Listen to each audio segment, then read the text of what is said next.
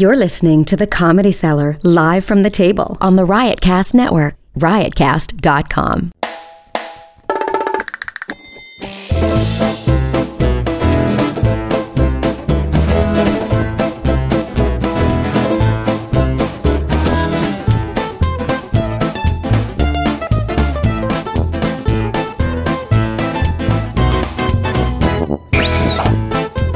Good evening, everybody. Welcome to Comedy Cellar Live from the Table. This is a special Panel of Geniuses edition. Um, we have with us Tyler Cowen, professor of economics at George Mason University and host of the very, very excellent podcast, Conversations with Tyler. Yascha Mounk, who's an associate professor at Johns Hopkins University and the author of The People versus Democracy and the host of the Good Fight podcast. And I would say, uh, along with with Tyler, one of the nation's most prescient uh, opinion makers on the seriousness of COVID nineteen. And Coleman Hughes and and Periel's bio says, you know.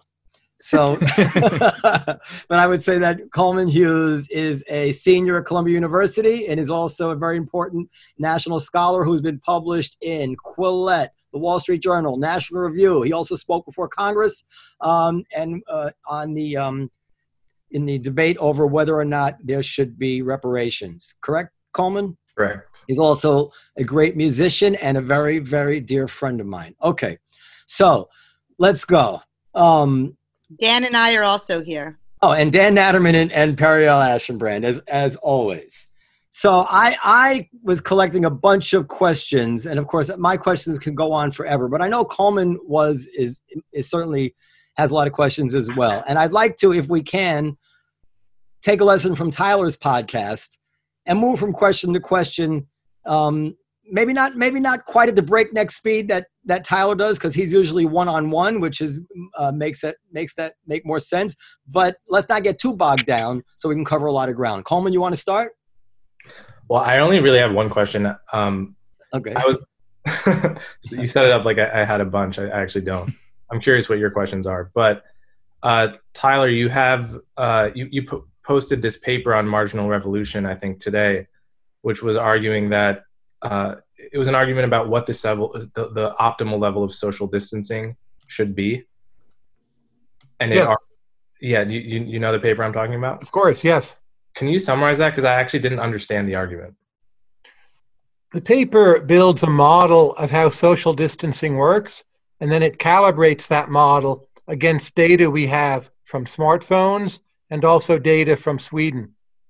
So, one conclusion that comes out of this model is that even if there's no announcement, no laws, a lot of the distancing will happen anyway because people have had uh, the crap scared out of them, right? So, that's kind of good news. Uh, it means that if we reopen, we won't reopen too quickly. But the bad news is that it's hard to reopen, economically speaking. And this model uses a mathematical construct analogous to what is called the envelope theorem, which we really can't get into here. And that basically suggests that uh, you get a discrete gain in economic terms by opening up a little more quickly. And the effect of that on infectiousness gets watered down in the long run because the percentage of people who are going to get infected stays roughly constant. So at the margin, you ought to liberalize more, is the core conclusion. That's it. Any, any, anything, to- So more to add to people should hear comedy. That's what it is really saying. Tom, you had this notion that uh, you were talking about about how can we just all pretend that money is not an issue for three months or four months, go into like a suspended animation state as best we can, and then you know um, you, you were questioning whether economic collapse is um, necess- necessarily the consequence of a shutdown. what I had said was, it was, I, and I'm embarrassed to say it in front of Tyler. What I said was that this made me realize how how um, I mean, money is a man-made thing, but it seems like it's the last thing we can get rid of. Like no matter what we do, money has to exist, and if and if there was just some way to to just everybody disregard money somehow, and then we could come out of this on the other side. But it just it just really brought home to me how, in a way that I just I don't understand, that I was never, I never really could wrap my head around how fundamental and essential the concept is of money. So I don't know if that makes anybody want to say anything, but it's just like for the layman, it's it's hard. It boggles the mind. We have well, to. Have I, I, I, I, have an economic question that's that, that sort of picks up on that in a way, which is, you know, as, as a non-economist, one of the main questions I've had running through my mind for the last month or two is that on one model of how the world economy works, the coronavirus shouldn't have a, a very big long-term impact because it hasn't actually changed anything about the underlying ability to produce goods. It hasn't changed anything about the amount of uh, human ingenuity we have in the world, about how well trained people are. Um, so when I sort of pursue that train of thought, it makes me think, well, five or 10 years from now, the economy should shoot back to being about where it would have gotten to anyway. Now, on the other hand, of course, there's the very real danger that we get into a huge debt crisis, that suddenly, you know, yes, there's always people who want to go to restaurants again once we have a vaccine, and there's trained chefs, but there's just not the money in order to make sure that there's functional businesses that look like restaurants that actually are able to match those chefs with the ingredients, with the kitchen, with the staff that uh, that is necessary, and with the customers that are going to come uh, to eat there. Um, and so I guess my, my, my, question to, to Tyler is, you know, which side of this do you tend to fall on? Do you think sort of 10 years from now, uh, the economy will be significantly lower because of all the investment we're not doing, because of all the debt overhang we're going to have? Or do you think 10 years from now, the economy will basically be what it would have been anyway because we'll shoot back up to sort of a production frontier? I think the big problem is the two or three years of uncertainty ahead of us. And if there's no good vaccine, it could be more than that. So if what the coronavirus was was a letter that comes in the mail and lists all the names of the people who will die or suffer, uh, and you knew right away people in the economy would get on with things. But if you have several years, you don't know which sectors are bouncing back, when they're bouncing back. Should you try to hold on to your restaurant business or should you go drive a truck for Amazon? Uh, that will cause a global Great Depression. Now, how well can we bounce back from that? If we do everything rationally, I think you're right. In 10 years, we could be back to where we would have been. But if you look at the last Great Depression we had, we, we made some big, big mistakes in the 30s. And I don't just mean Nazi Germany, a lot of the world went screwy. So I don't think anyone knows which of those is going to happen. Tyler, you follow this closely. Maybe Yascha does too. Where are you on hydrochloroquine, rem- remdesivir, and the other uh, uh, proposed therapies for this?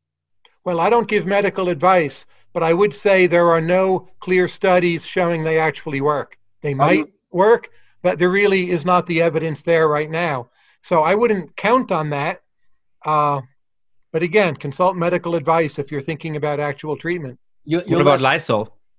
oh, that's a good question too. Well, well, so so you're less optimistic about these things panning out than you might have once been, or no? I think over the course of the next two years, or even less, there's a very good chance that some kind of antiviral treatment will work, and that is what I hear secondhand from people who know much more than I do. Uh, but if you're asking any single one of those drugs, I think clearly you should bet on the no. But right. there are many under investigation, uh, and the chance of something coming through and say a 10 day hospital stay becomes a three day stay and the death rate is cut in half, the chance of that's probably pretty good. Pretty good. Pretty good, but not like 90% pretty good. But you um, might take an even money bet on that, say by the way, how dumb is it to wonder in the private of my own mind about treating the lungs directly with bleach or some other chemical uh, in order to kill the virus?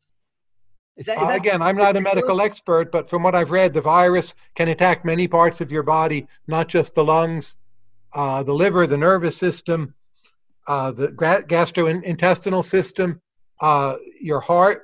So it's not just about the lungs. If it were that easy, we'd be in better shape.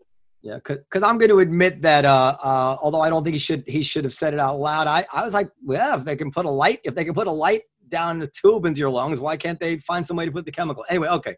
So Tyler, I read somewhere. Um, it'll come to me where I read. I should have written it down. I, I think it was it, like, like the Cato Institute paper or something. Anyway, a guy named Robert Lucas, a Nobel Prize winning economist. So you you must certainly know who he is. And he said, once you start thinking about growth, it's hard to think about anything else. You familiar with that comment? Sure, I quote that in one of my books, those Ah. exact words. Okay. So, and I've been thinking about this. I have a few questions.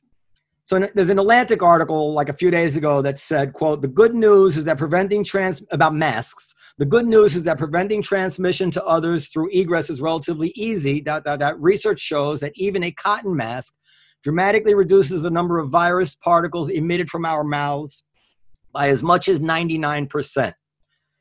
So I wondered immediately if we had started wearing masks in February, just masks, given the way this uh, com- the growth compounds, how different would our situation be by now? I don't think I would endorse that 99% number, uh, but fewer people would be dead, and we would be in a much better position. We'd have more time to plan looking forward. What seems to work with masks is when both people wear them. That's when you get the benefits. So Well, I was out need to make today. this more of a norm. Ju- Just to jump wondering- in on that, I think that's a really interesting case where uh, there's a deep danger of public health experts sort of playing, uh, or, or of scientists playing public policy. I think what essentially happened is that um, you know people knew that masks weren't 100% effective, and there was a kind of moral hazard argument going on in the back of the minds um, of people at the CDC and other public health authorities. And what we're basically saying is, if we tell people that they can wear masks and they'll be fine, then they won't be taking this pandemic seriously. Um, then perhaps people will rush out to buy a bunch of these masks, and we're not going to be able to get them um, to to doctors and nurses that need them most urgently. So let's discourage people from wearing those masks. And they weren't thinking about human ingenuity. We weren't thinking about the fact that even if you're not going to be having an N95 mask, you can rig up a very simple mask at home quite easily, and that might make a real difference. We weren't thinking about the fact that if everybody had been buying masks two months earlier, and it was obvious that there would be a lot more masks in demand, then uh, various companies would have gotten in the game of trying to expand production of masks early on. So I think it's one of those weird things where instead of sort of sticking to the scientific truth, uh, a, a bunch of these authorities, sort of understandable reasons, were trying to think, well, if we if we, if we talk up masks, it's going to have all these bad consequences. But they weren't actually public policy experts. They weren't actually very good at predicting what kind of impact it would have in the world. Um, uh, and I think that's a real failing in this situation, one that we should uh, ask real questions about. Well, I, I have two questions about that. The first thing, just to, to hone in on it, because I, cause I really am fascinated by this. If, let's say, we found that if everybody wore cotton masks, it would decrease the chances of spreading the disease by 15%. That, maybe that's reasonable. Over the course of the eight, mo- eight weeks that it spread like wildfire, if you work backwards, how much does that change the picture? Well, well, Tyler, uh, I- You you understand? Am I, am I asking a, a, a logical question? Sure, is it a the question? logical today? answer is probably un, unknowable. Well, he, he can probably give us an approximation or something, or maybe not. Well, I think you need to break down the fatalities into a number of different groups. So, uh, a significant percentage of the people who have died are in nursing homes, right? And I'm not sure uh, that masks there would have done nearly as much good. We need to somehow reform how those nursing homes are run. In New York State, if they try to send a coronavirus patient into a nursing home, the nursing home can't send them away. They have to take them. That is insane, right? It's like literally feeding someone to the tigers. Uh, now, if you mean what you might call normal, ordinary transmission in supermarkets and restaurants, I suspect if everyone were wearing masks, the effect there would be significantly greater than just 15% reduction. You might, in the long run, through exponential growth, end up with the same problem. But again, the point is you would have much longer to prepare, to have testing in place, expand hospital capacity, uh, teach people how to do lockdown the right way. So a lot of these interventions are about buying time, but when you buy time, you can't squander it. You better put it to good use. That's why you can't say mathematically how much good it would do in the long run, because we're not sure what people would have done with the extra time. Right. Does that And make the flip- sense? Go ahead. Sorry. No, Does that make sense side- as an answer? Yeah, yeah, very makes a lot of sense. The, the flip side is what Yascha made me think of. For instance, de Blasio was telling people, I think I'm right, not to wear masks, that masks won't help you. Uh, if they were actually doing that to save, to take pressure off the, um, the protective equipment of the, the doctors, and they knew, in other words, that they weren't telling us the truth. Is that ethical? Because I had masks. Maybe I, I maybe I didn't wear my mask that I'd already bought because the mayor told me it won't help me, and maybe I'll get sick and die from that. Is it okay for them to tell us stuff less than the truth? That no, of course not. I think it's it's it's clearly immoral for a political leader to do that. Uh, and I think in this particular case, it, it, was also sort of penny wise, pound foolish. It, uh, you know, seemed to uh, perhaps solve a problem in a very short run, but actually by increasing a whole different set of problems in the long run. So, um, you know, if it does turn out that masks are relatively effective at uh, containing containing the pandemic, uh, or at least of, of, reducing the spread of the disease, um, and if uh, a lot of public health authorities had good reason to know that, and at, at this point it seems like the answer to both those questions is yes, um, then I think there should be real political consequences for people who who, who decided to go that path. Or maybe even my, lawsuits. My wife is from the Soviet Union, and her hypothesis is since they didn't have enough masks for us, they had to tell us masks weren't any good. A bit like the Soviet commissar. It's like, yeah. oh, there's no meat today. Meat's not that good for you anyway. Uh, I, w- I wonder if you think I was going to raise the the point about the masks too, which was you know the messaging we got was that masks didn't work for, for the first two months, which never quite made sense because you also had people saying that there aren't enough masks and the nurses need them. But if they work for the nurses, wouldn't they sort of work for us at least, even if not to the same extent? But do you think there are any situations in a pandemic where it does make sense to lie to the public because the public is irrational? Oh, that that's a big question. I mean, I think if things are are truly helpless or look truly helpless, that maybe a leader you know, should be firm and more optimistic, as say Winston Churchill was during, uh, you know, the Blitz of London at the early stages of World War II. After the retreat from Dunkirk, Winston didn't get up there and say, "Hey, we just had our butts kicked." I don't think he denied that, but he put a more positive spin on it and stressed what could be done, and that to some extent was a self-fulfilling prophecy. So I do think leaders should do that in, in emergencies is that twisting the truth? Maybe somewhat. Uh, but I don't have a problem with leaders doing that. But that's a bit different from an outright lie and keeping truths from people that will save their lives. I don't think I would ever favor that. I, I think there's a way of, um, uh, you, you, know, you, you don't want to build systems around hard cases. So I think in moral philosophy we have a tendency to think about the really hard case and then try to derive a principle from it, right? And of course, I can come up with some kind of context in which a political leader uh, should lie right i mean let's say that you know the political leader is asked in a press conference uh, whether they have uh, a lead on the whereabouts of a very dangerous terrorist and for some reason they can't you know if they uh, clearly evade answering the question then that would send a signal to the terrorist group that they do in fact know where these people are um, and it's going to make it much less likely uh, that that that they're able to apprehend this dangerous terrorist. Under those circumstances, do I think a leader should lie? Sure, and you can come up with uh, similar circumstances around a pandemic. I'm sure. Um, I think the uh, the point though, is both that in a democracy we should trust people uh, to have good judgments on important things in the end. Um, I think most of the time that is proving to be true, and some of that data that Tyler was talking about about how people are actually behaving in Sweden um, uh, uh, indicates that, I think. Um, and I think we should also um, be careful not to overestimate our ability to gather the likely consequences of a lie. My problem with the uh, people who said masks don't work is not so much that they were willing to lie. Um, if they were rightly convinced that they would save thousands of American lives, I wouldn't be particularly annoyed by it. Um, my problem was that they were really naive about what the impact was going to be uh, of telling people a half-assed lie that anybody with a little bit of logic uh, has reason to doubt, and that has all kinds of downstream consequences uh, that are very difficult to assess. So, uh, you know, the question is not could there be some circumstance in which lying is fine. Uh, the point is that in a democracy, most of the time, the political leaders are going to win, uh, who or not win elections, but but but do the right thing, who trust the populations, who can speak with them as adults, and who don't overestimate their own ability um, to to spin some kind of noble lie that's going to have positive consequences. I don't know that the the mask uh, lie was was necessarily a lie, at least as far as as the information that they had, because um, there's this notion that if you don't wear the mask properly, if you touch it, if you reuse it, it can actually be worse for you. So that um, improper use of a mask can make the likelihood of of uh, of getting COVID higher. And so I think they were basing their recommendation on that idea.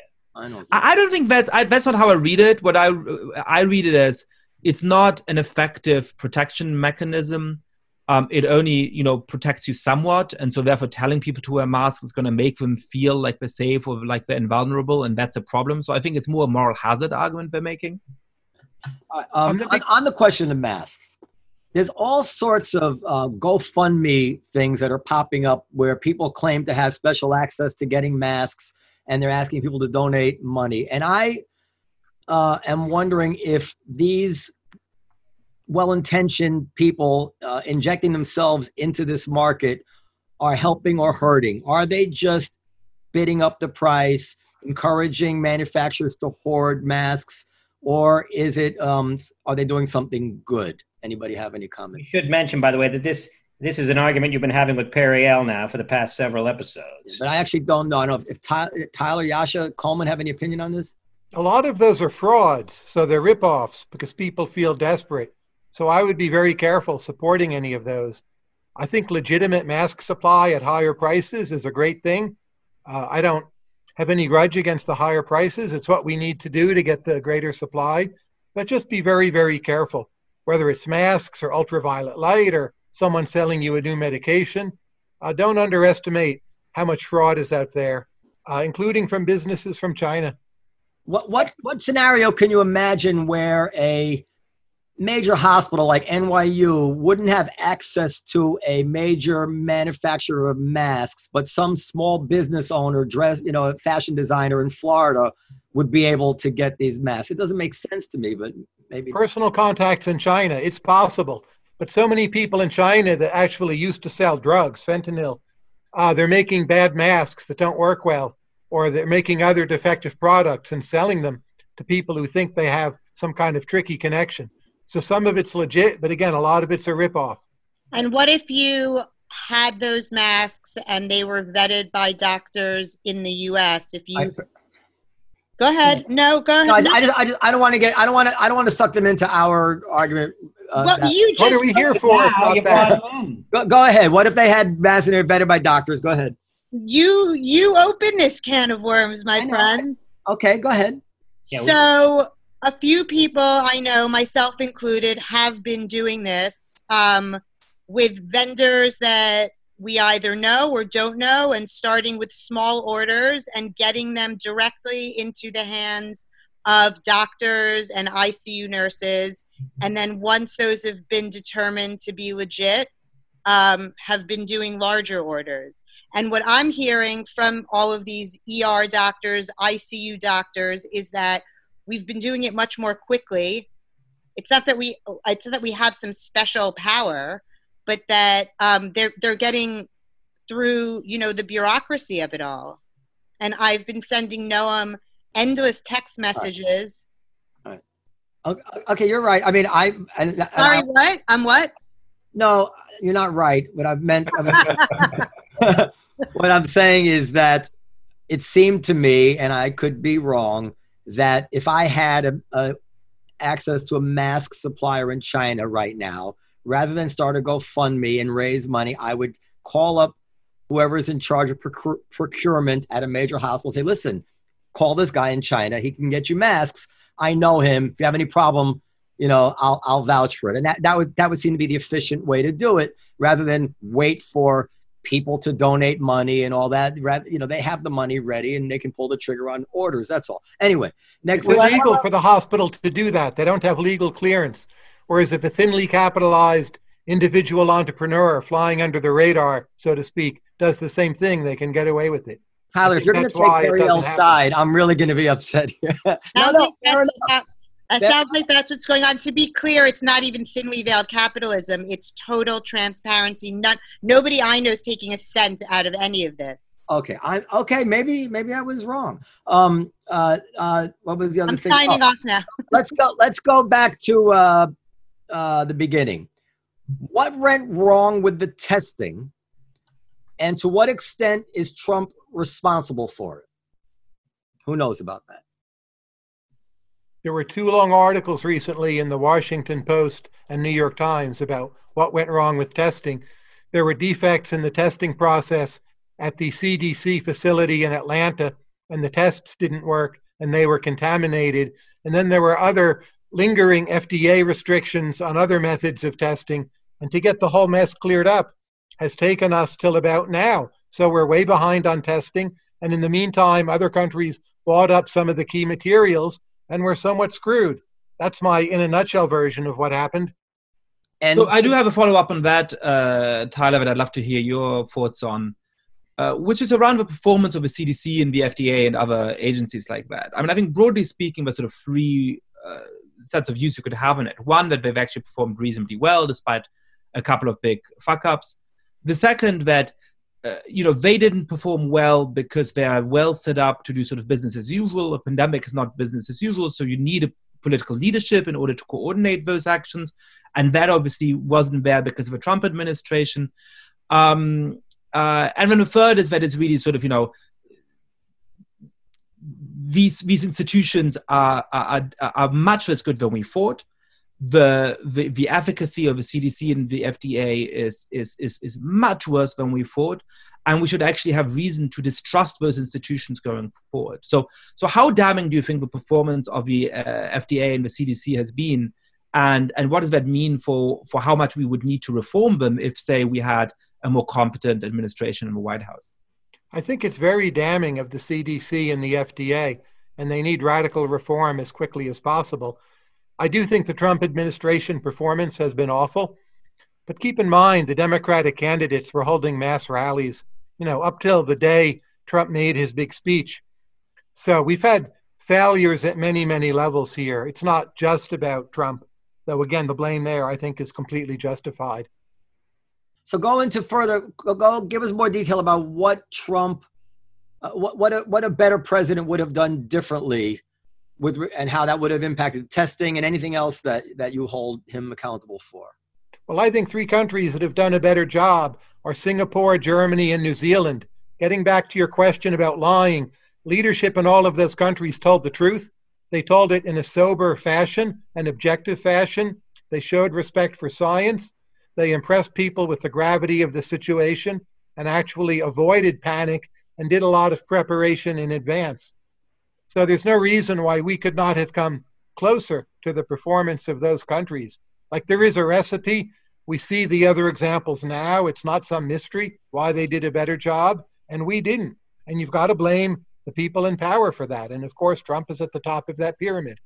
Uh, so, because I had, I had argued with Yascha, and I'm, and I'm still um, not clear on how a, a president, I agree with you about all the other things and, and his manner and all those things. As a matter of fact, at the time, something like um, the fact that nobody had checked the ventilators, even once we knew we might need them, nobody checked to make sure they were working after being in storage for so long. That seems to be very much what a good president, the kind of things he'd be thinking. But if there's a highly technical defect in the tests, I likened it to re- blaming Reagan for the Challenger explosion. How would a president be- know that the testing was defective? Well, but I, yeah, I think that's the wrong thing to focus on, right? I mean, one thing that I find striking right now is that we don't, so far as I can understand, have a real national effort to ramp up our testing capacity and put a test and trace system into place. I mean, in, in, in all of those kinds of Tyler mentioned, where we have a relatively rational response, it is organized and coordinated at the federal level. Now, you can involve states and municipalities and private companies in all kinds of different ways, but you've got to be somebody who is leading this response, saying, "All right, here's the four things we need to accomplish. You know, this we can uh, uh, uh, delegate to this person, this we can delegate to this entity, but somebody at the center is actually responsible for making sure all of it happens, and it is, I'm unspeakable. I mean, a, a great crime of humanity, and just one of the great failures of government but the United States federal government is not doing that at this point. Now, when it comes to it. things no, my understanding is that essentially, I mean, you know, the, the, information from the White House changes from day to day, but my understanding essentially say, no, we can, you know, the states can figure that out. We're not really doing it in a central way. Now, the other thing when it comes to the to the tests that you're talking about is, you know, you've got to have somebody who's behind there saying, what are the tests that are happening? Um, you know, how are we ramping this up? How are we validating this? Could there still be a screw up where we think the test works and it doesn't? Sure. But at that point, uh, the political leadership would step in and say, well, why don't we use the WHO test um, now that the other one has, has messed up? Why don't we force the FDA to actually allow private labs to develop their own tests because clearly um, we are not able to produce these ones at scale. So you can still have screw ups in that kind of situation. I agree with you. If the scientists at the FDA um, and the CDC, sorry, messed up and and just created a, a test that doesn't work, um, you know, President Barack Obama or whoever his uh, special uh, uh, COVID 19 czar might have been would not necessarily have known that either. They would have had mechanisms in place to react in a much more rational way to that failure once it became evident. Um, and here we didn't actually react to the failure for a long time. Well, um, when when did they lift the uh, restrictions and, and, allow the private sector to essentially get into this testing stuff? That was pretty close after they found out they were defective, right? That's a matter of degree. There are different kinds of tests. Some of them just got clearance, say, a week ago, and now a lot of the materials are hard to get. But I would make a broader point. Like I've been saying since 2004, our federal government should spend much more money and time in pandemic preparation. And it's, it's hardly been me as a lone voice. Bill Gates has said this, many, many other people. Uh, and our government, since Bush too just has not done that. So this, the stock of masks ran down under Obama, and the Obama administration did not replenish it. That's partly their fault, but neither did the Trump administration. So just many small things we let dribble away and then when the actual event happened, we weren't ready for it. So if we, if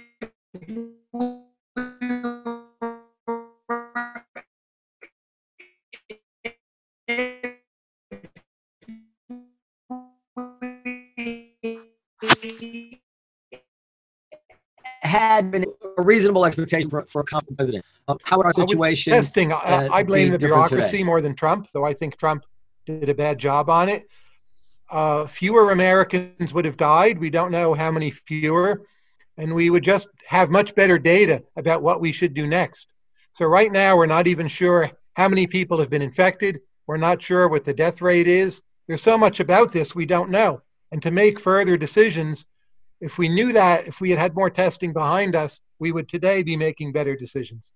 I feel, Noam, that uh, Coleman is being underutilized. Yeah, so, Coleman. Coleman uh, yeah. Is there any particular aspect of this that Coleman has a particular expertise or curiosity about? And we can go in that direction.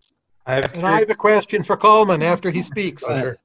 Um, I have a curiosity about how much of the failure of the of, of the CDC and the FDA is attributable to the inherent constraints of bureaucracy and the in- inherent incentives of bureaucracy, and how much is uh, attributable attributable to factors particular to the CDC and the FDA.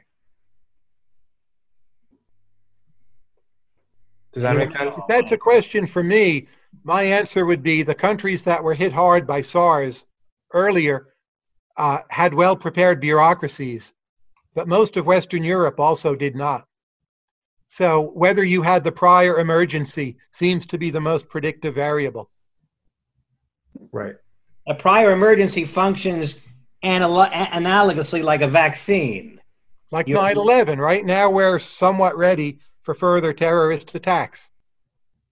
Yeah, I, I had said to somebody you have you have to be bitten once before you can be twice shy, and Asia has been bitten a little bit. So they, I mean, w- w- we won't we'll jump on it next time. I have this and then I'll, I'll, move on from this. I've had this kind of simplistic notion just from my own point of view that no matter what went wrong all along it was clear to me sometime in the middle of march when Yascha was writing these great articles in the atlantic uh, cancel everything now was almost like a hashtag you had that at that moment it, it, did in fact become a, a, nationally trending hashtag on twitter. I think the it, only time that, that that has happened to me or i hope that it that it shall happen to me. When did you when did you write that? March what? Um i'm not sure. Second week of march i think. Yeah early and and i mean and and at that point no matter what had come before we could have compensated for it all by just shutting everything down then. And that's why, in my heart, I blame someone I like and, and, and admire kind of the governor of New York because it was apparent. It was apparent when we had 300 deaths already that he needed to take action and they didn't. And then the New York Times wrote that article, which said that, uh, uh which asserted that 50 to 80 percent of the deaths in the New York and I suppose New Jersey area as well could have been avoided if if Cuomo had if if they had shut down New York a week or two earlier. And if we had had 50 to 80 percent fewer deaths in this neighborhood, I think we'd be uh, ahead of Germany maybe in terms of our overall uh, uh, situation vis-a-vis this virus. Meaning that we could have been the best in the Western world if not for that one moment in time when our local gov- well, local government didn't do it. So I, I, I disagree with you actually, Noam. So I have to say that in the days after I read that article, um, I, I really felt I, I, felt had impact. The feeling like you write something, even if a bunch of people read it, you don't really know sort of what the influence of it is.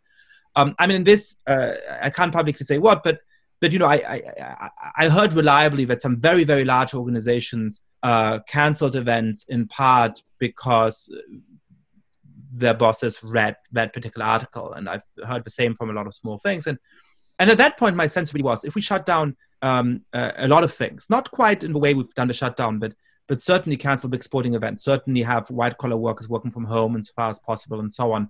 Right now, it'll buy us the time uh, to slow the spread of the disease, to make sure that uh, hopefully we develop uh, uh a more effective treatment, um, eh, and that we put a test and trace regime into place. Um, so in those days, I thought honestly that that article may have saved some lives. Um, in retrospect, I'm less sure of that, and the reason for that is that, so far as I can see, we're not doing nearly enough to actually use the time that the shutdown is buying us in order to uh, put the test and trace regime into place. It so happens that some of the early hopes for effective treatments, like remdesivir and uh, and Trump's favorite uh, drugs, uh, don't seem to be panning out. Um, and so it's not clear to me that it's made such a difference because we're not going to be in lockdown forever. We failed to do our homework to use that godsend time in order to actually improve our ability to manage the pandemic. And so right now, I'm less pessimistic than I was a month ago. Um, that you know whether we shut down on Tuesday or Friday, or we shut down one week earlier or later, uh, is going to end up making a difference to the aggregate numbers in the end. Well, I, I wasn't referring to the aggregate numbers in the end. I don't know if anything will make a difference. Tyler kind of made that point a little while ago about well, the, the difference would be if there's a vaccine or a treatment that we get. Yeah but but well, or, or, an effective system of test, trace, and quarantine. I mean, I think that's and perhaps we should t- talk a little bit more about that. I mean, that's the one hope I have left. That basically, in the 12 or 18 or however long many months it takes until we have hopefully an effective vaccine, uh, we're going to have to be able to uh, test extremely well, very quickly trace the contacts of people who may have been exposed, and then actually effectively make sure, whatever that means, I have big question marks about that, um, that they quarantine themselves in such a way that they don't then um, infect the next person. I think that is good evidence from South Korea and Singapore that that can at least limit the spread of the virus to some significant extent. Um, the question is, what does that have to look like, and will we get there? Also, we're learning more about uh, who's vulnerable and how it's spread. Um, whether it's spread mostly indoors, whether it can be spread if you're outside, jogging. This information. What, what do you think about all that, Tyler? There's increasing evidence that the outdoors are safer than we had thought, and that the indoors are riskier than we had thought. I don't want to encourage anyone to be reckless in the outdoors, uh, but that, that, those are the studies I'm seeing coming in. And what about contact tracing? Is that is that does that work in America or? I don't know. I mean, the countries that have done the best with tracking and tracing, the people who test positive, they forcibly separate them from their families and from their lives. I don't see America being willing to do that, for better or worse. And we now have so many cases. You do best with track and trace if you start early when the number of cases is small and you keep the thing localized and somewhat isolated. So I still strongly favor doing as much testing as we can and, and trying to trace people. but I'm not sure we will in the US see the successes we're seeing elsewhere. I think we have to try it, uh, but I'm growing uh, more skeptical about that every day. What, what are we? What, what uh, are we? What we're seeing in Sweden? What is that telling us about, uh, if anything, about whether we can loosen the lockdown, maybe do social distancing in a more relaxed way, like they are doing? Sweden is pursuing a policy that is a huge gamble. Uh, there's much less of a forcible lockdown. People are still mingling more. If you look at data on mobility of individuals taken from their cell phones, people in Sweden are mingling with each other more than are, say, people in California. Uh, I think we still don't know what, what are the results of that experiment. Sweden so far has a death rate right in the middle of other European nations. But when you have an exponentially rising disease or the potential for that, I think it's very dangerous to issue judgments until the whole thing is over. So there's a chance Sweden works out fine or okay. Uh, there's a chance they end up with a much higher death rate than peer countries. I would say we don't know yet, but we should be watching it very carefully. And just one one addition to that, um, it depends a little bit on your definition of a peer country, which is a basic problem in social science. Um, if you compare the Swedish death rate to Scandinavian neighbors, it is actually uh, multiples higher uh, per capita already. Wow. I mean, that seems like a very important distinction, no? But but why would we necessarily want to compare it just to other Scandinavian nations and not to the whole of Europe? What what is unique about Scandinavian nations, if any, that they should be in their own separate category for comparison? Well, so that's why I think it's not a straightforward question who you do want to compare to. I mean, they do have populations that are uh, probably more similar in terms of urban and rural structure, more similar kind of living arrangements, more similar public health system. Um, perhaps to some extent, more similar genetics for whether or not that matters, uh, I think is very much an open question. Um, but that's just something, you know, in any, whenever you're trying to figure out cause and effect, you need to uh, find the right comparison group, and there's often arguments to be made both ways.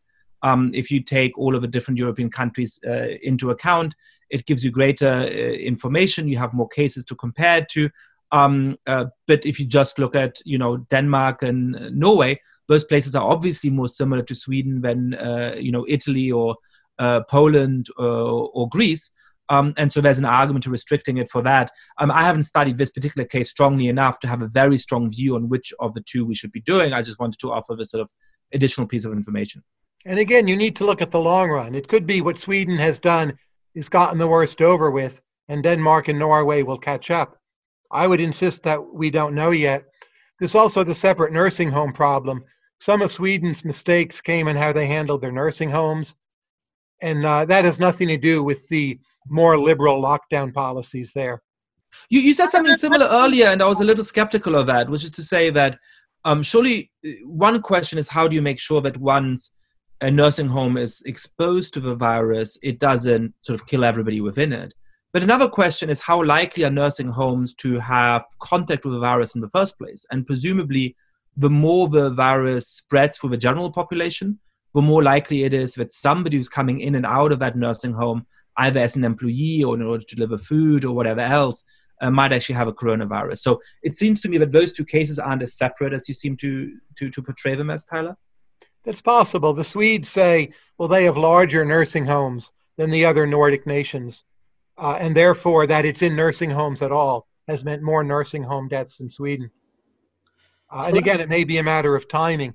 If Denmark and Norway don't have a way of fixing their nursing home problems, they may end up catching up to Sweden.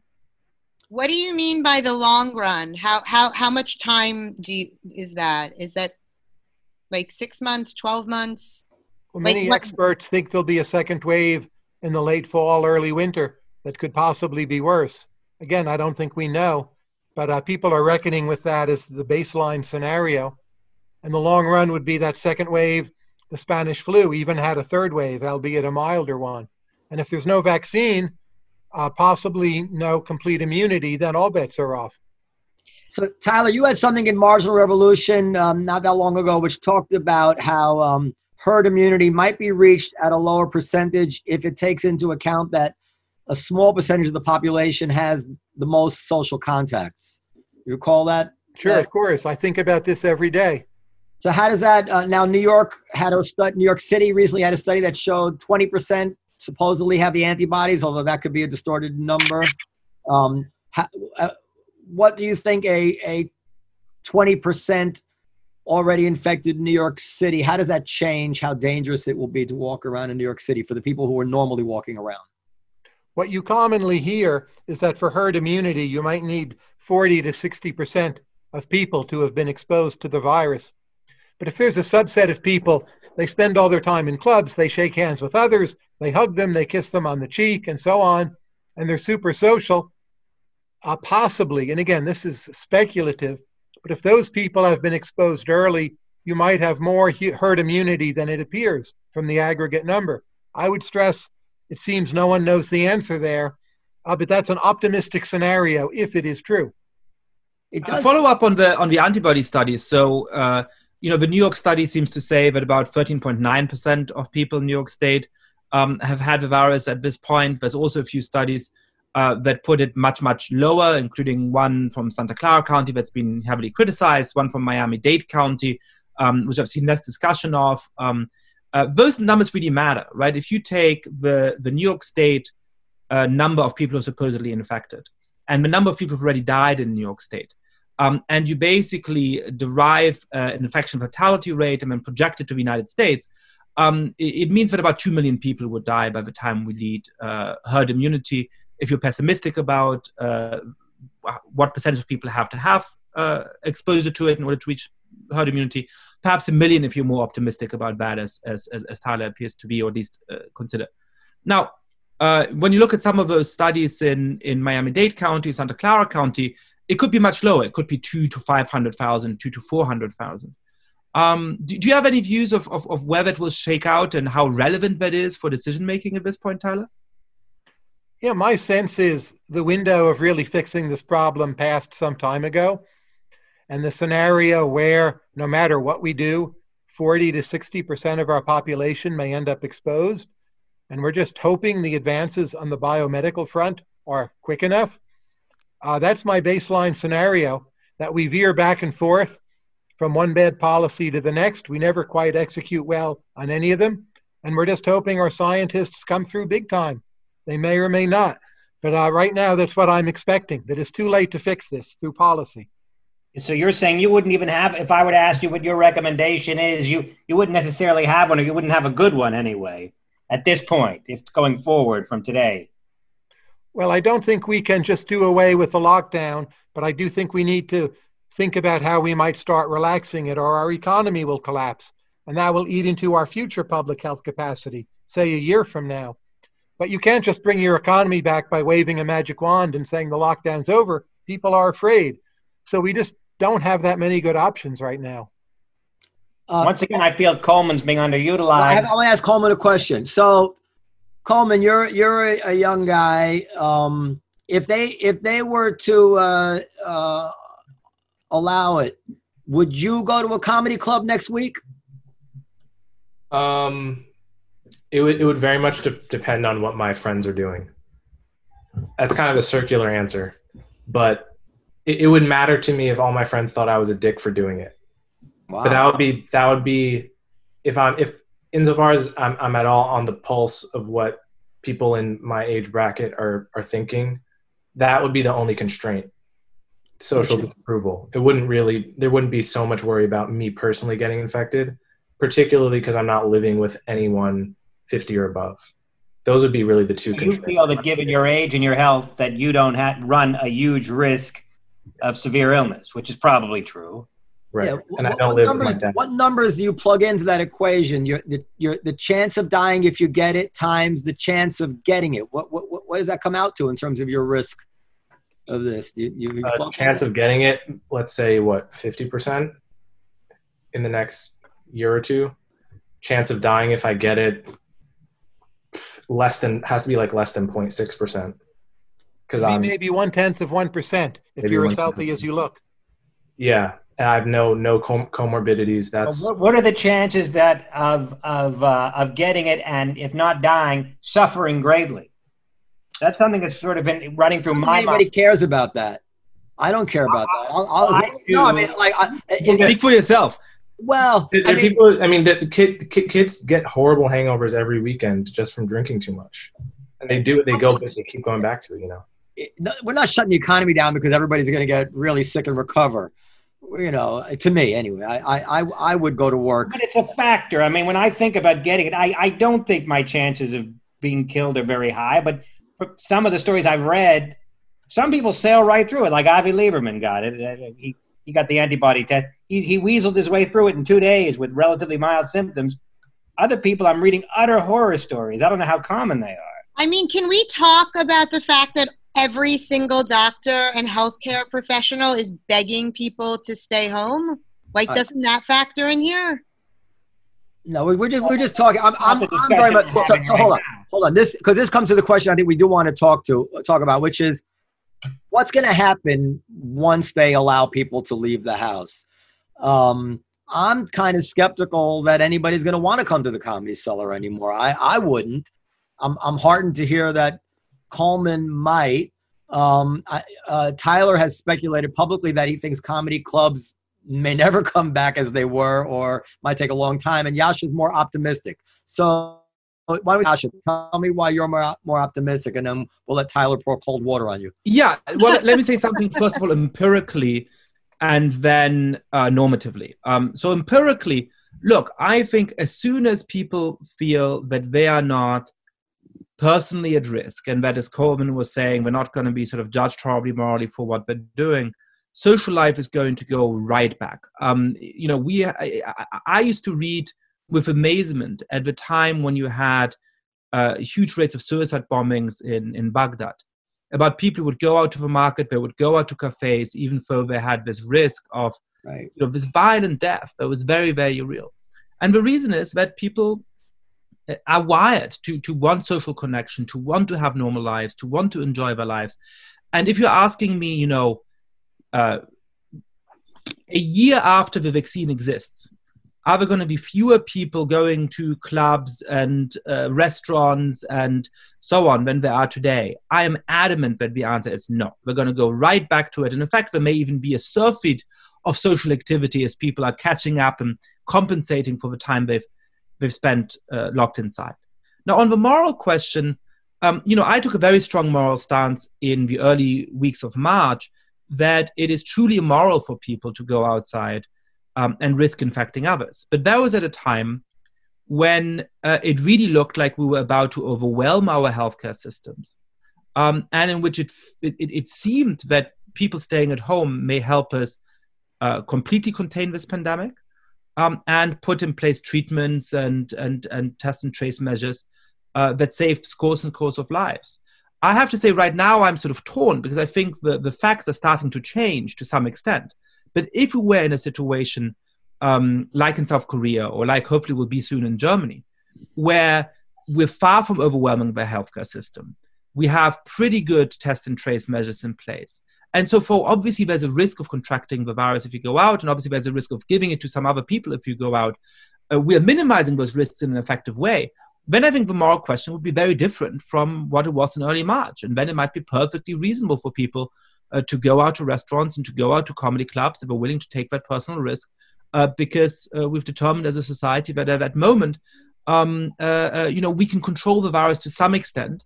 Um, and we we've decided not to shut down life for for many years to come. So I think you know when I said cancel everything, and when I said if you're going to the beach on on on on, on spring break in, in South Florida in the middle of March, you are a deeply immoral person.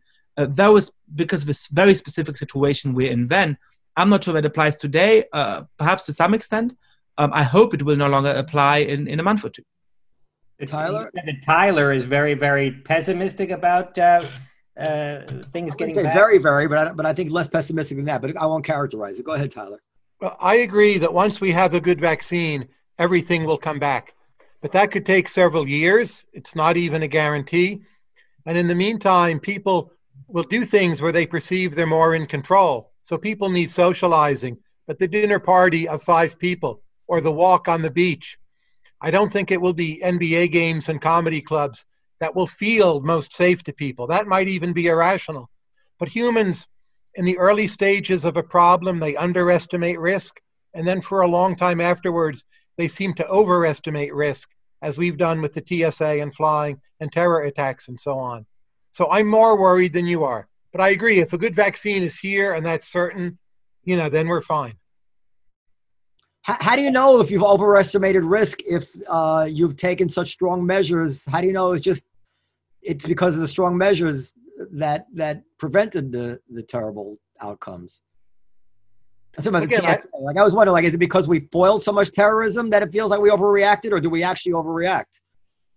Maybe we don't know, but the TSA kept a lot of procedures in place for a long time, whether or not they were justified.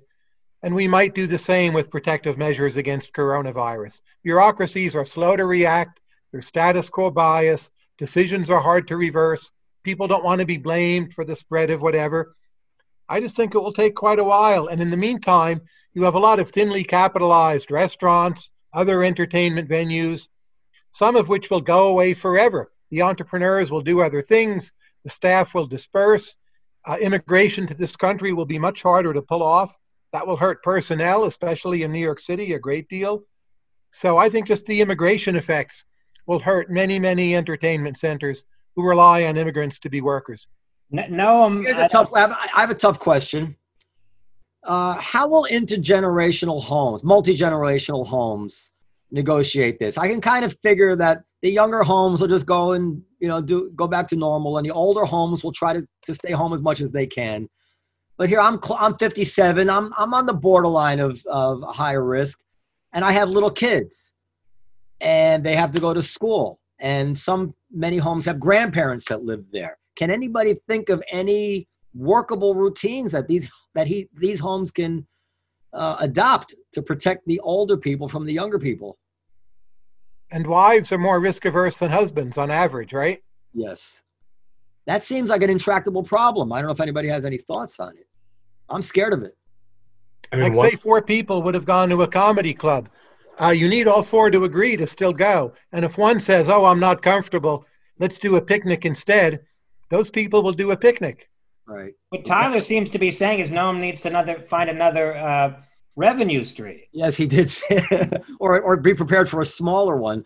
Uh, and uh, like I don't know what I'm going to do about my send. I'm I'm going to send my kids to school, and the, anybody who's a parent knows there is no way you're not going to catch it from your kids. You can't. Your kids are going to sneeze on you, and they're going to hug you, and they're going to you know social distancing is not going to happen with kids. Um, I'm really worried about that. All right. Uh, I Well, have- let, let me let, I, I, I- let me ask one more follow up question around this, which is, um, eh, you know, the, the original approach of the British government was to say, you know, we'll just lock away the old people, um, and now in different ways, a bunch of governments are starting to say that, and and and I can see the pull of that position, right? If you're saying, hey, we do actually have good evidence that people below a certain age cutoff, um, without comorbidities, just have much much much lower risk of dying from the disease. Um, it's becoming obvious that this may be with us for a year or many years. Um, you know, we can't shut down the economy for three years. Um, so perhaps you know we we protect them as vulnerable, and and everybody else uh, can go through their lives. Um, I've been pretty skeptical of this position because I just think it'll be so hard to do. I mean, just going to tell grandparents not to see their grandkids for a year or two. Um, I just don't think that's going to happen.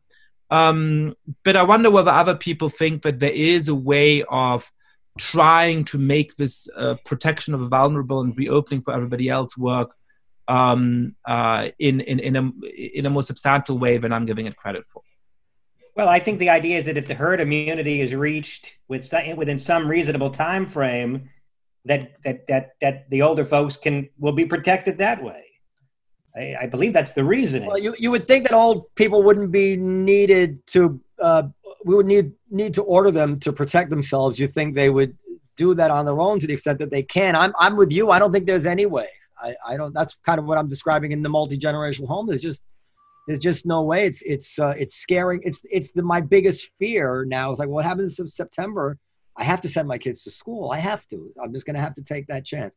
All right. We're, we're kind of out of time. I, I wanted to share just a little thing, and Tyler probably has some something to say about it. I've often told friends that we I was kind of defended Trump one time that we business people don't really respect the law because for the the law for us too often is a bunch of well-intentioned rules the unintended consequences of which we make our living trying to get around. And that's what every business owner ends up feeling like. Well, how come I can't do this? How come I can't do that? And these are all moral, smart things to do. Since this all began, I just want to share. I was advised not to close prior to the government order. When I, Yascha remembers this, I wanted to close early. Uh, I quoted a little bit from my lawyer. Employers should consult with counsel to determine whether potential layoff decisions or even cutting workers' hours would trigger non-compliance penalties in New York. I was advised that I can't take the temperatures of my employees. I can't ask them to take their own temperatures, and I can't even buy thermometers and leave them around for them to use voluntarily. I was told that I cannot lend money to employees should one of them need help. I was told that I can't start a GoFundMe uh, for my employees. And if someone else does start one, I'm not allowed to have any input in how it's distributed because I can get sued for discrimination. And there's more stuff. And um, I'm saying, how do we measure the effects of all these rules on our economy, on our ability to react to things quickly, uh, to to how much humane behavior is being prevented by this crazy stack of regulations. I know Tyler thinks about this from time to time. I don't know. You got anything to say about that?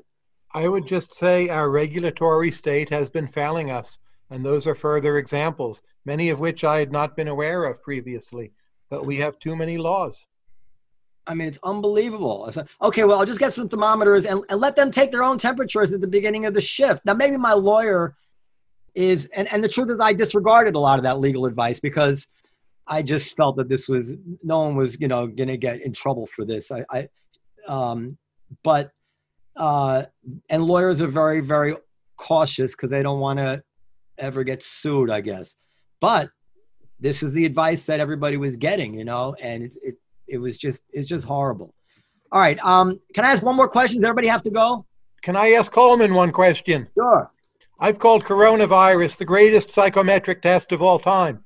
Like productive people have become more productive, other people react in the opposite direction. What have you observed from your friends and your peers? How have they taken this? Um, so oh, I would, I guess, I would separate it into people who, people for whom quarantine, the lifestyle of quarantine was not so much of a huge departure from their day to day because they're introverts, they're infovores, they're obsessed with whatever their thing is, whether it's writing, music, whatever. And people for whom the opposite is true, who are socialites, always meeting people. For the second category, it's it's made them less productive, uh, definitely, and less happy. Uh, for the first category, it's mostly made them more productive and in, in many cases a lot more productive what about you coleman what category are you in is that even a question well, he's an infovore well i know he's he, he he's an intellectual he's an infovore uh, he, he's a musician and you can do that at home but i know that he's i know he likes uh, to go to the cellar and hang out with his buddies so i guess he's social as well so i'm not sure what category he's in no i've definitely become more productive productive in terms of your writing and music and, and the music. Are yeah. you going out? Like, are you going outside for walks and stuff? Yeah, I, me and my sister try to go on one walk per day. Are you in the city, Yascha? No, I'm not actually. You want to uh, uh, specify where you are? That's understood. it's, it's, it's, I, am in front of a blue wall. Um, I find, I mean, I don't know. It's I, am thinking through what Tyler was saying. I, I found that I've been going through phases. I was very, very productive in the first few weeks um, because uh, uh, I felt very intellectually engaged by by what's happening and trying to make sense of it and trying to to write about it and think about it. And at the same time, I was trying to improve my Chinese and improve my coding skills and sort of you know I had a sort of bevy of activity. And then there was about a couple of weeks where where the social distance, uh, I was in an apartment on my own, um, was really taking a toll on me.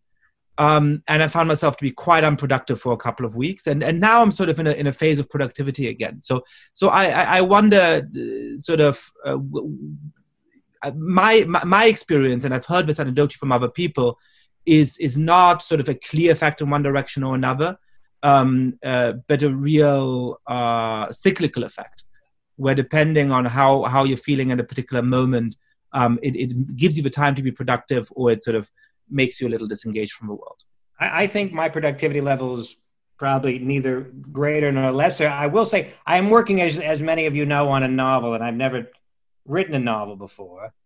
And if I were a spiritual person, if I if I believed in cosmic destiny, I would say that God or the universe uh, put me on this path, knowing COVID was coming. Because what better thing to be doing uh, that, that for a comic that can't do comedy then the only thing left to do, which is write a novel. The, all production, movie and TV is is is down. All comedy is down. Uh, the only thing left for a creative person is a novel, and I had been working on it anyway when COVID struck. So make of that what you will. But could it be that the the universe has guided me in this direction?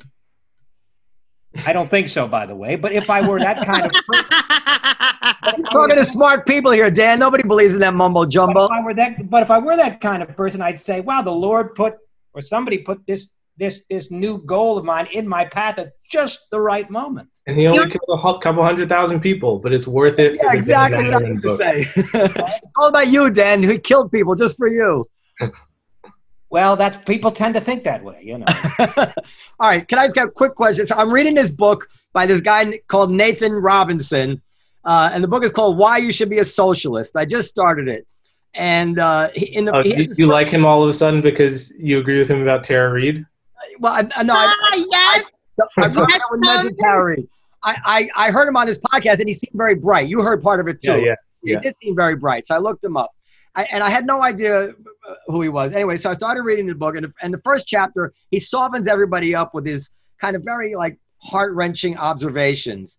And I think I know the answers to this, but I but I I think that these are the kind of things a lot of people wonder about. And he he went to Yale Law School, and he's asking. So I'm just going to put it out there if anybody can dispose of these quickly. I'll just give a few. He says, "Children die of preventable diseases, and yet there are Ferraris."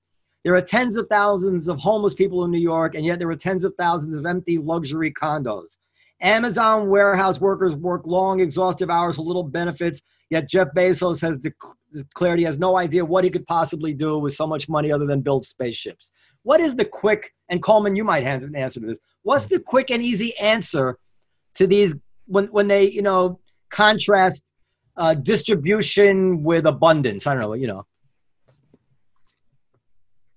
Coleman, you have you have, have you? I'm not sure. What's the question? I mean, I, am just saying, like when somebody says to you, "Why do we have we have all these homeless people and all these empty homes?" Mm-hmm. What was the other thing? We we have. Uh, why would you spend any money on yourself when you could be curing people of?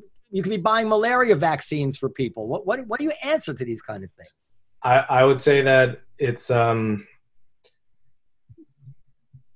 basically the the fir- the fir- it depends on where you start where you start the explanation. If if the phenomenon to be explained is why there's wealth at all, then those questions uh, don't seem as upsetting, or at least they make sense more because the systems that create wealth to begin with also tend to create lots of inequality, and the, and the systems that don't create inequality tend to not also not create wealth to begin with because the human species begins in poverty so it's not the poverty that needs to be explained, although obviously there are there are you know there are there are reasons for poverty poverty in the trivial sense.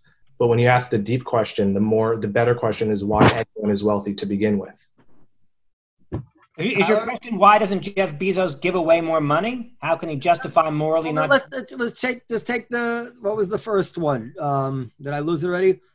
Uh, why? Uh, oh my God, I'm sorry. Ferraris and why? Why? Yeah. Why? Why? Well, let's say why are the ten? What do you say when they say there's ten thousands of there's tens of thousands of homeless people in New York, and yet there are tens of thousands of empty luxury condos? I, I would say that if if it if if you're suggesting that homeless people should be allowed to live in those condos, those condos wouldn't have been built in the first place. Because no one's going to build a condo knowing that they have to give it rent free to a homeless person.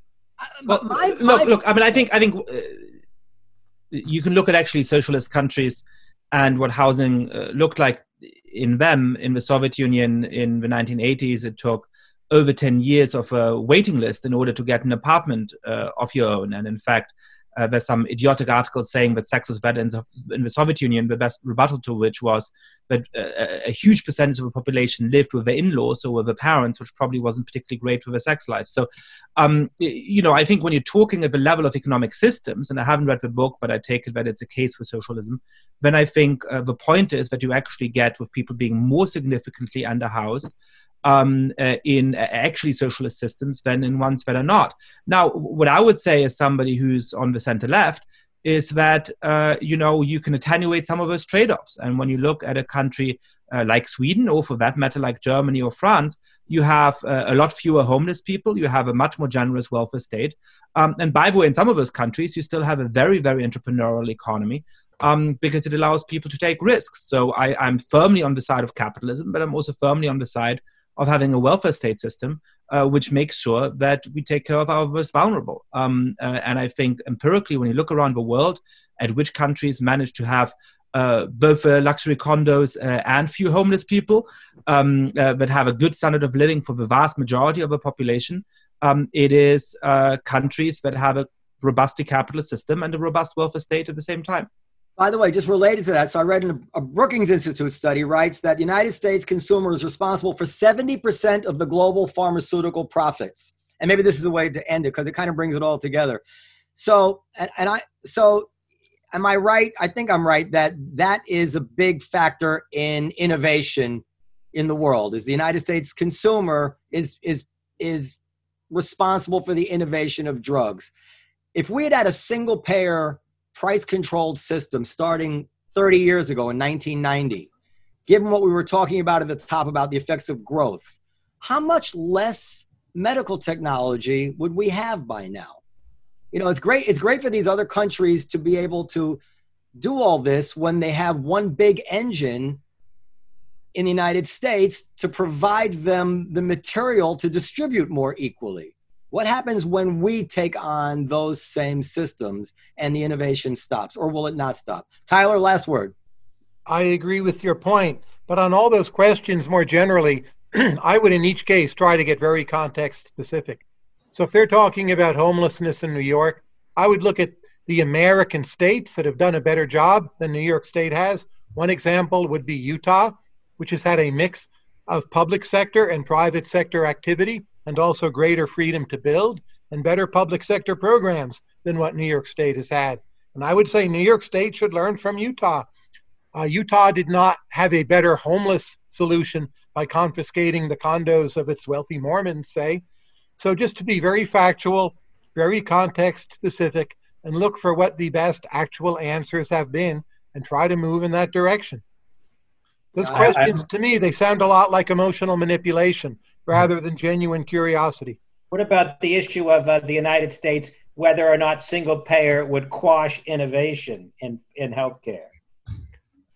It depends what form single payer would take here. If we try to do European single payer with much lower prices, I do think it would quash innovation. But we have a big single payer program as it is called Medicare. On top of that, Medicaid. Medicare is quite expensive by European standards uh, whatever its problems may be, and they're massive, I don't think Medicare has quashed innovation. So it could be that because the American propensity to consume is so high, we would end up with a form of single payer that doesn't crush innovation, but it's just way phenomenally too expensive and an overinvestment in healthcare. That could depends. You make, could you make an analogy between healthcare single payer and the military? That's essentially a single payer system. If you if you they overpay for weapon systems, that's the American way. But is it quashing innovation in terms of uh, stealth fighters and smart bombs and this and that? The fact probably not, but the way the Germans run their military quashes innovation. They're super cheap. A lot of their soldiers don't even have guns. Saves them a lot of money. We indirectly pick up part of their tab. They have low quality, low expense, and right, let me let me wrap it up I'll wrap it up because I, I don't want to I don't want to impose anymore every time. I, I would I wonder if we could convene this very same panel maybe twice a year or something like that. Uh, if you, if you guys would be up to that, because I think it's a it was a it's a wonderful group of people, and really from the bottom of my heart, I can't tell you how lucky I feel, and I wish my father were alive to see it, to have access to speak to people like you and to call you guys friends, and for you guys um, to to tolerate me and my my emails and stuff and, and all of it. And and I and I really and I really mean that really really from the bottom of my heart. Well, since you're speaking mainly to me and Periel, uh, I would say thank you. Uh, as far as these other guys, uh, I know you're just being nice. No, really, this is you're, you're really a special special group of people, and I really appreciate it. I would suggest No, it's it's it's it's it's it's it's your uh, great talent to assemble special groups of people, and that's a lot of usually uh, what what makes this wonderful for all of us. So you know, so the thanks really is should be from us to you.